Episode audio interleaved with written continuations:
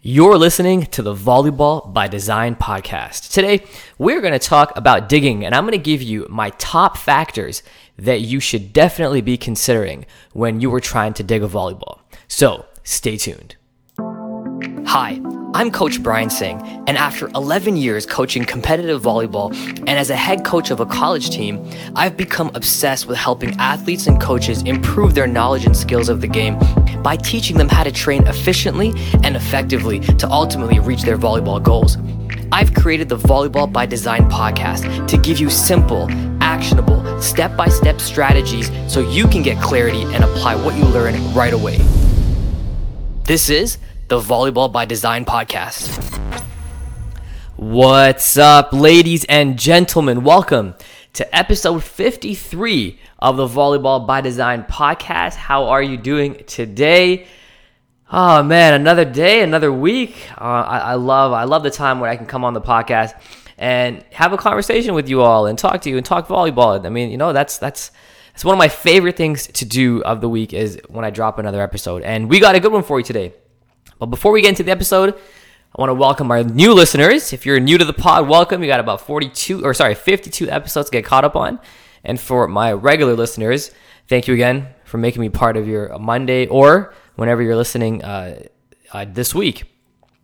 Now, um, one other thing that I want to let you guys know, eh, depending on when you're listening to this, June 27th, I'm going to be doing another free workshop. Um, if you've attended any of my workshops in the past, I hope that I've been able to deliver value. And I've, always gotten a lot of good positive feedback from it. So I think that I do. And I want to continue doing it. So I'm going to be running my, uh, my famous efficiency workshop. Uh, so, coaches, you want to become a more efficient coach? Run more efficient practices, um, win more games, Okay, this is something that is a big, big part of my life. Efficiency is one of those things that I'm always trying to improve on. Um, and on June 27th, I'm going to be doing another uh, efficiency workshop. Actually, it's going to be June 27th and 28th, Sunday and Monday. I always like to do two days in case you can't uh, attend one of the days. And you're just going to go to volleyballworkshop.com and sign up. That's it. It's volleyball www.volleyballworkshop.com and sign up and pick a day, and it's completely free absolutely free. Uh, if you if you have, I, I, think I ran this workshop back in March, so about three months ago, a little bit more than three months ago, the beginning of March. So if you um, did actually attend the efficiency training, come again, because sometimes when you do go through something once, uh, you know you take you take all the stuff you take away from it, but when you go through it again, it may you may I may I may trigger something you didn't think about. You know when I don't know if you've ever done this, but when I look at a show or a movie, when I look at a movie the first time, I enjoy it. I take a lot in. I have a great experience. But if I watch that movie again for the second time, I notice things that I didn't notice the first time. I take I take even more things away, uh, and it's it's pretty incredible when you can do that. So if you already came to the workshop, I, w- I definitely recommend coming again because you'll you'll probably take some more things because I give a lot of information in that workshop uh, about being a more efficient coach, and then you can take stuff you can take stuff away from it and I, and I, at the end of my training, I always uh, stay around for some Q and A, so you can get some nice Q and A. We can talk volleyball. So it'll be a great. I, I always try to make it interactive. Uh, it's a fun experience. So I look forward to seeing you guys there in two weeks. Is it two weeks? Just a bit, just a bit more than two weeks. Yeah, June 27, 28. So yeah, two weeks. So let's talk about today's episode. Today's episode, we are talking about digging. Ah, the the conversation of digging. And I'm going to break this into top factors that you must be considering when you're digging. Uh, so the first one, uh, we're going to start basic, okay? Extremely, extremely basic. And that is your stance. Like, where are you standing on the court? How is your stance? So, be- before before I say something, you know, there's no there's no right or wrong when it comes to digging. I I always tell my athletes, you gotta you know your body, and you gotta feel comfortable with what you're doing. You know, there's no point in being uncomfortable if you can't move. Having said that, it's important that you train the uncomfortableness so that it becomes a normal feeling for you so you can be more efficient on the court. All right, so it's kind of it's kind of a caveat there. You want to be comfortable when you're digging. You want to be, you know, locked in, but you also want to make sure that you train the uncomfortableness of some of our games, like passing's uncomfortable, you know, digging's uncomfortable, so that it becomes normalized. So when it comes to stance, uh, I always, you know, you always hear coaches say the lower you get, the better, right? And there is truth to that.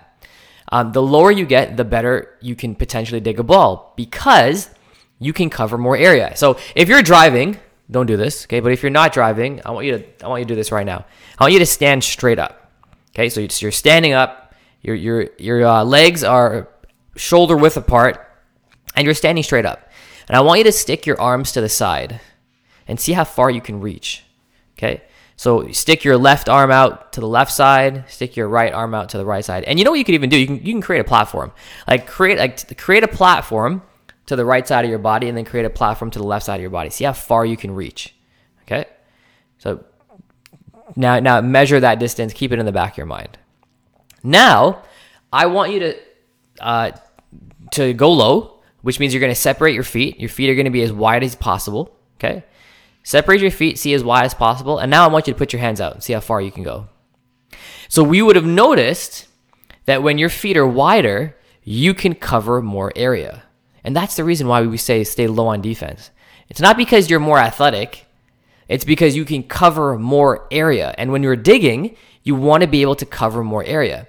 So when I when I show my athletes this, what I do is I show them exactly how I described. My, you know, my feet are shoulder width apart and I'm reaching to the side of my body. And they can, and, and I'll, I'll even lean sometimes. I'll lean like I'm to dig. And they can see the area that I can reach. And then the minute I, I separate my feet and I go wider, I actually slap the floor. Like I'll, I'll reach and I'll reach down to the floor and then I'll slap the other side. So I slap both sides and I'm like, and I go forward, I slap forward, and I slap backwards. And I show them that this is my digging zone. This is the area that I can cover now that my feet are wider. And they notice, and you'll see too, is that it's you're covering almost double the amount of area that you would have been able to cover if your feet were just shoulder width apart. So that is why we say dig low, and that's why we say you know you want, you want to be low when you're digging because you have more area to cover. That's the first thing. Now the second thing is where where are we standing? Uh, so I'm going to talk strictly backcourt here because backcourt is where most of the digs occur in our game. Now, if you're a libero playing out of five, if you're a setter or right side playing out of one, we'll start with you. So the players that are on the sideline, okay, position five and one, where do you normally stand? Now, there is no right or wrong answer here, okay, coaches. No right or wrong answer. Every uh, there has been coaches I've seen this do do this like three or four different ways. I'm going to share with you the way that I do it, and I'm going to tell you the rationale. You make the judgment call. If it fits your style, great. If it doesn't, no problem. Okay, there's no right or wrong answer to this. So where do your players stand in one and five? I like so I want you to let's let's just go to uh, position five for example. Okay, so position five, I want you to picture that player and where they're standing. Their IDP, their initial defensive position. So before the setter sets the ball, where are they setting up? I like to have the left foot on the sideline and the right foot facing inside the court. Okay, so imagine that. Your left foot is on the sideline and your right foot is in the court and it's facing in the court. You're kind of like positioned uh, where you're almost facing the setter with your right foot. Now, the reason I like that is because if they were to set the opposite, the right side attacker, and the ball goes to the left of you, then you don't have to touch it because you know it's out. Because because your left foot is on the sideline. Therefore, anything to the left of you is out, which means anything to the right of you and to you, you're going to dig because you know it's going to be in. The second reason I like this is because when you're playing defense, you're playing defense towards inside the court. You don't have to be playing defense towards the outside of the court. So now let's say, for example, that your left foot wasn't on the line and maybe you were like one or two steps inside the court when it comes to position five. Now, if a right side or opposite hitter was to swing line and that ball went to the left of you, well, you would have to gauge whether it's in or out. That's the first thing. And secondly, when you're digging, you are now digging away from the court because you have to reach opposite of the inside of the court, opposite of the center. You have to reach to the outside of the court, which means there is potential that that ball could get shanked and you have to chase, make, make, meaning it's going outside of the court right? There's more of a likelihood that could happen versus if your left foot was on the line. Well, one, you would know whether the ball is in or not because if it's going right to you, and two, you're already you're playing defense in the court. You're facing inside the court, so the ball has a I would say a better chance of being of being playable than if you were in. Now, That is my opinion. That is the way that I teach defense when it comes to the position one and five. Position one is the exact same thing, it's just reverse. Your right foot is on the sideline and your left foot's in the court. And that's the way I teach it. I now I've seen coaches I respect have the players one or two steps in. And I compl- and I that's no problem. You can do that too. Um, that's their that's their IDP. Now, I want, maybe I should make this clear. What I'm describing here is your starting position before the setter sets the ball. Okay? So this means that this is where you're standing before the setter sets the ball. Because the great thing is, is that if the setter sets right side, you don't have to move. You're already in position. If the setter sets left side, then we transition into putting ourselves in a better position to dig the ball. All right? So that is your stance. That is your where to stand and how. Now, if you're in position six, there is no right or wrong answer to this one. Uh, again, same thing. I like to have my players IDP, um, generally like you know two feet in front of the the, the baseline, and that's kind of where they, where they're going to start. Now, there's no right or wrong. They could anywhere in six is really fine as long as they're not too close to the end line. On your IDP, meaning where you stand before the setter sets the ball. Okay, on defense. Um, I do want to mention another thing too. Digging and passing are two different things. Okay? Digging and passing are two different things. All right? Your stance for digging is low. Your stance for passing is not low. It's relaxed. It's in a state, it's in a neutral position where the athlete can create angles.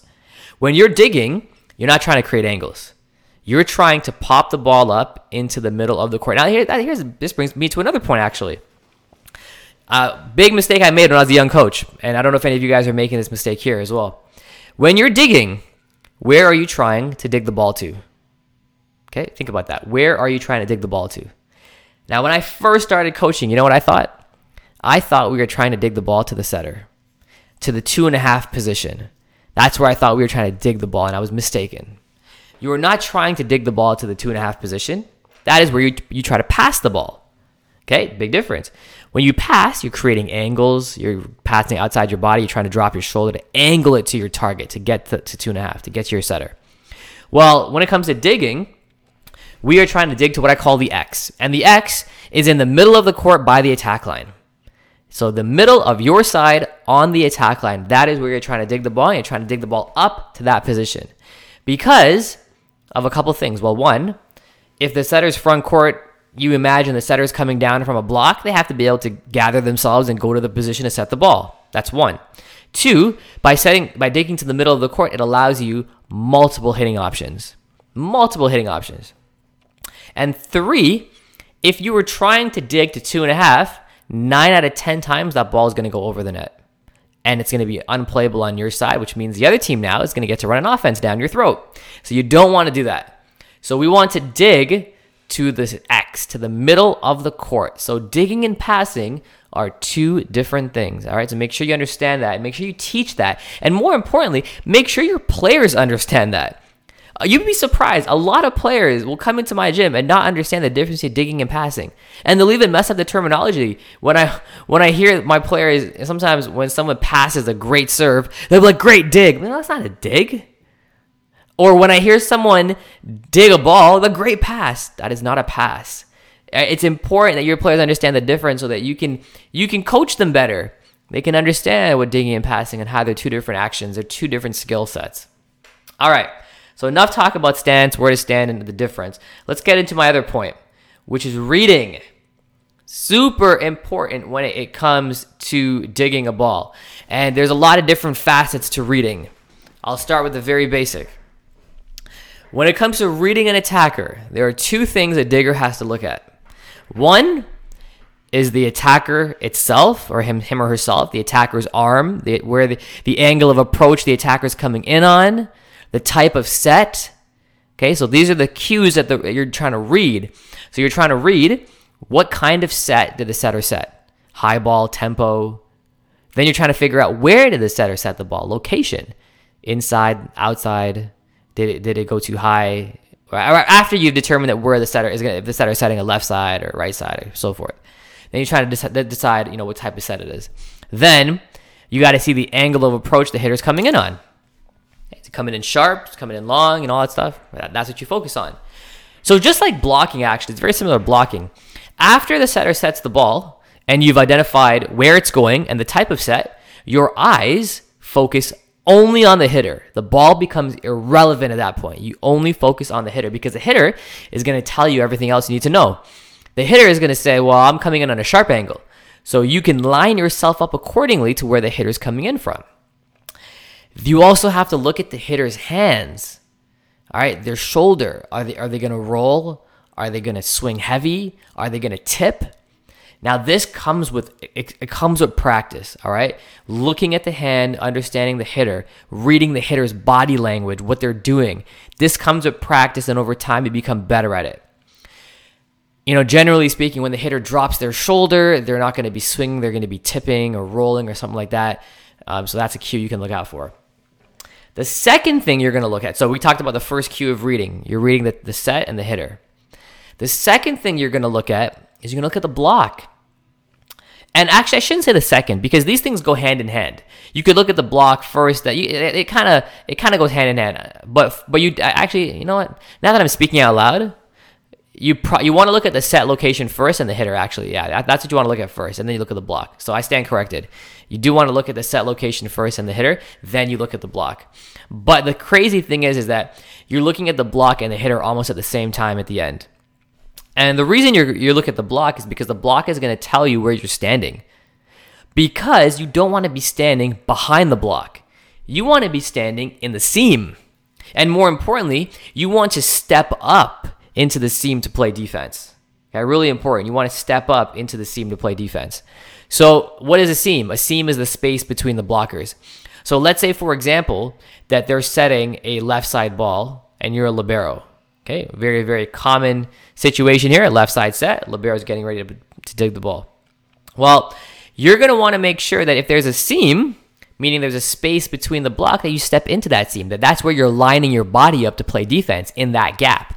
If you're a player in position six, you want to make sure you're lining your body up in that space. You're stepping up into the seam to play defense because that's likely where the ball is going to go. Because if the ball is get is hit and it goes into the blocker's hands, that's blocker's ball. That is not your ball. So you don't want to. We don't want to double up on the zones. We don't want to you know, we don't want to overcompensate because if a blocker is taking an area away, you don't need to take that area away if you're playing defense. You need to take other areas away. Now, I hope I made myself clear there, okay? So if there's a space in the block, you step up into that seam to play defense. Now, what if there's no seam? What if your team did a great job of getting over and putting up a great double block or a triple block? Well, in that case, you play the hands. Okay, now here's the thing if you're in six, you are playing the hands, which means you are backing up to almost the end line. You're probably going to stand on the end line to play that shot if you are in six. If you're in five and one, this is where it gets very tricky. Because there is a sealed block, you have to look for either off the hands or a roll, a tip into the middle of the court. So, what I say, generally speaking, is the player in position one, you are responsible for those tips if it's a left side attack. You're responsible for covering any of those tips because if they swing deep, if they swing off the hands, right, the, the person in position six is going to get that ball. That's not your ball. You got to make sure you cover all those tips, all those rolls in the middle of the court, right over the block. That's all you. Player five, or position five rather, libero, you're not playing those short tips. You're playing high off hands, which means you got to get running as well. In case it goes ricochets off the blocker's hands, you got to run. So let me just recap really quickly there. If it's a sealed block, Player in position five and player in position six, you're going to be playing the hands. Player in position one, you're going to be playing the tips and, uh, and the rolls and all that stuff. So, so understanding that once you see a sealed block, it's beneficial because you can start getting into position right away. You can start moving and reacting to the ball even before it, even before it, uh, it gets hit. Okay.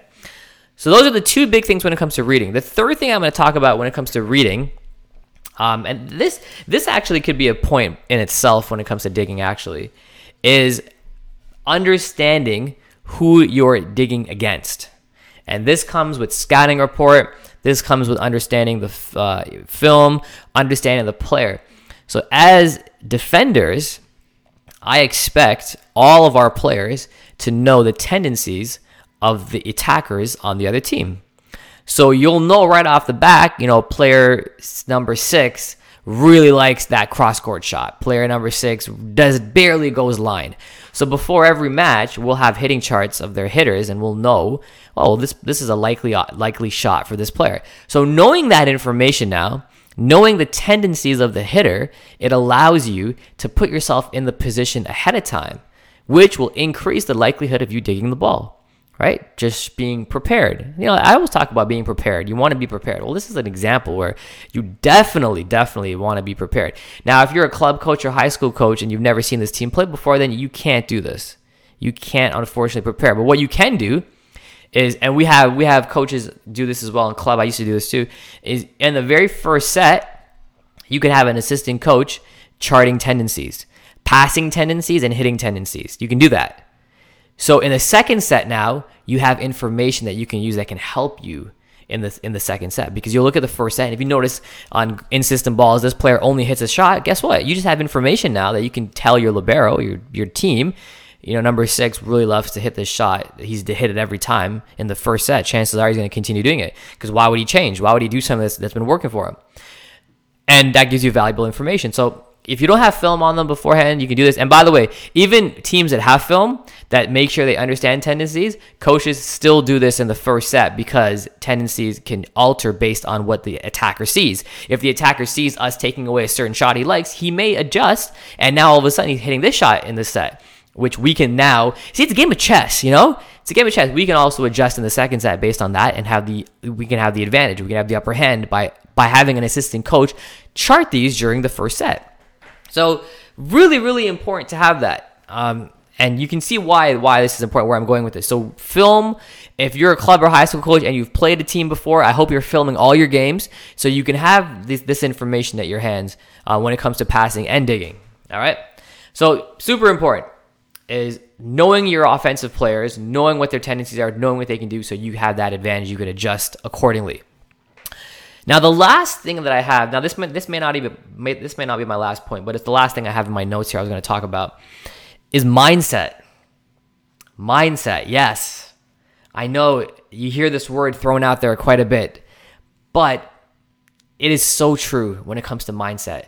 And what I mean by that is you want to have the mindset of an aggressive defensive player, right? Defense is desire right? Defense is like, you know, I want it. I want to play defense. I it's not. I, I don't want you to think about defense as in I'm just protecting this side. I'm I, like when it happens, it happens. I want you to think of defense as in I'm going after the ball.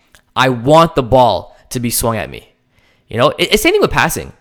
You know, passers, when you're passing a ball, in your mind, you should be telling yourself, serve that ball to me. Sir, I want the ball. And if you can tr- trigger, if you can change that mindset, that aggressive mindset to being to wanting the ball, you will improve. Your performance will increase. This is not this is not an opinion. This is a fact. Okay, this is proven with research. If you want it, if your mindset is from I want that serve, I want that ball, I want that dig, I want that attacker to swing at me, you are more likely to succeed than if you didn't have that mindset. So uh, coaches, and make sure your players understand this. And it's funny because I've I've actually I I don't want to tell this story again because I've told it in the past. Actually, I'll tell the story again. It's a good story.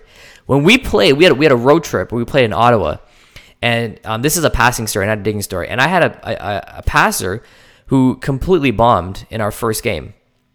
Um, it was our, our game one of the weekend road trip, and it was because he was nervous because he put so much pressure on himself. He didn't want he didn't want the ball to be served to him.